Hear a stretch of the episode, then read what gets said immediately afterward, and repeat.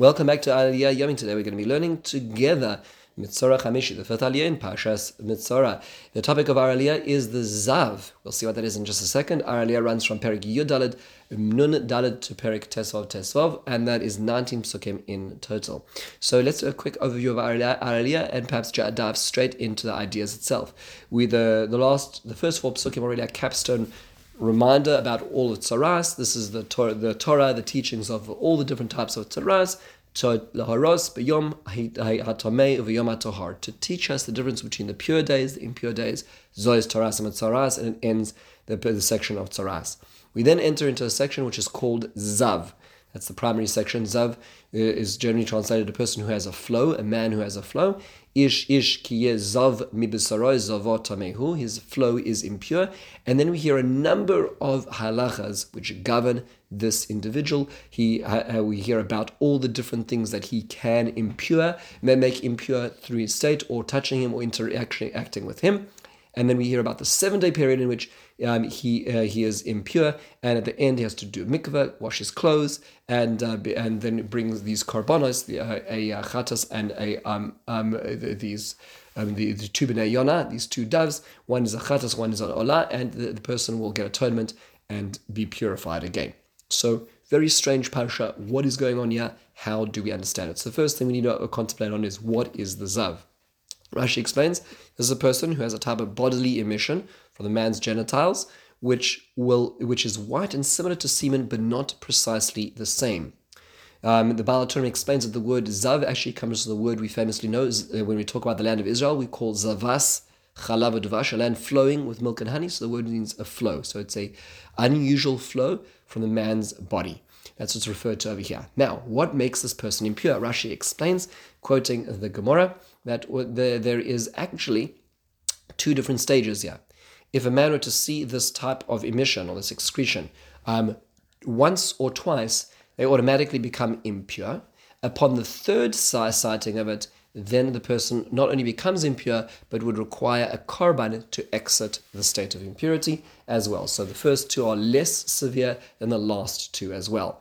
The, the, the Malbim points out that if we look at this as back to back to Nagaim, to the plague of Tsaras, this is a little more severe than the plague of Tsaras in that this is an involuntary experience um, whereas the tsaras comes upon voluntary activities which warrant a spiritual disease. Here we have some sort of spiritual disease or spiritual effect which is coming into, into place because of an involuntary activity. Now, what, what ways does a zav impurify others. So, just a brief overview of some of the aspects of our Mishnah. This is very complicated. These laws of purity and impurity are extremely complicated. It is worthwhile taking a look at the Tiferes Yisrael's, uh, Rav Lifshitz's introduction to Seder Taharos to appreciate the full um, range of all the different steps of Tum and Tahara. Uh, but just as a brief overview over here is we hear that a person who is a Zav is Matame will make impure for Mishkav. That means to say something which um, is made for lying on, which the Zav will lean or lie on. The Moshav is something made for sitting, which he will sit on. Maga is direct touch. And then masa is something, let's say that it is picked up of his, let's say spits on the ground, somebody lifts up or uh, that, that, that spit, that, that person will become tame. Merikav is something which he's riding on, but not actually, perhaps uh, not a moshav or, or mishkav. So let's say, for instance, the front of the, the um, saddle, which is holding him in place, know, um, would be a, mer- a merikav as well. So important implications in Aralia, which are described over here, as understood through Rashi, is the mishkav and moshav. That's the one he lays upon or sits upon create an av hatuma, a high, we'll call rank A, one level one of a tuma, which is matame adam v'kelim, which can therefore impurify a person and other vessels. So therefore, let's say a zav laid upon a mattress, that mattress will now impurify another person and, and vessels. Whereas the whereas a the tumas maga, if the zav just touches something, that only is a lower level. It's what's called a vlad hatuma, which is really a we'll call tier two, which can only matame um, ma, um of food. So it, it, it's a lower level of tuma to be matame. Another important note, thing to note over here is that mishkav and moshav, that's lying and sitting, or even if there's no direct contact. So let's say the princess and the piece. So let's say there's 10 mattresses and the Zav lies upon them. Even if he's not directly touching the bottom one, he is metameet through Mishkav.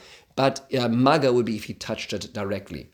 We also notice that the Merkav, that's sort of the saddle, the saddle over there is a lower level tuma, and therefore the tuma only lasts until the evening. We also notice that the for masa, moshav, and mishkav, those are for carrying it, for, for the zav lying or sitting upon it, or, or the excretions. A person who comes in time with these becomes impure until evening, and they need to wash their clothes and go to the mikveh. So just a few basics in this area, something which we're not so versed with today because we are not in the stage of keeping with the halachas of and tahara at this stage in the game. When the Beis Hamikdash will be rebuilt, we will become much more well versed with this as well.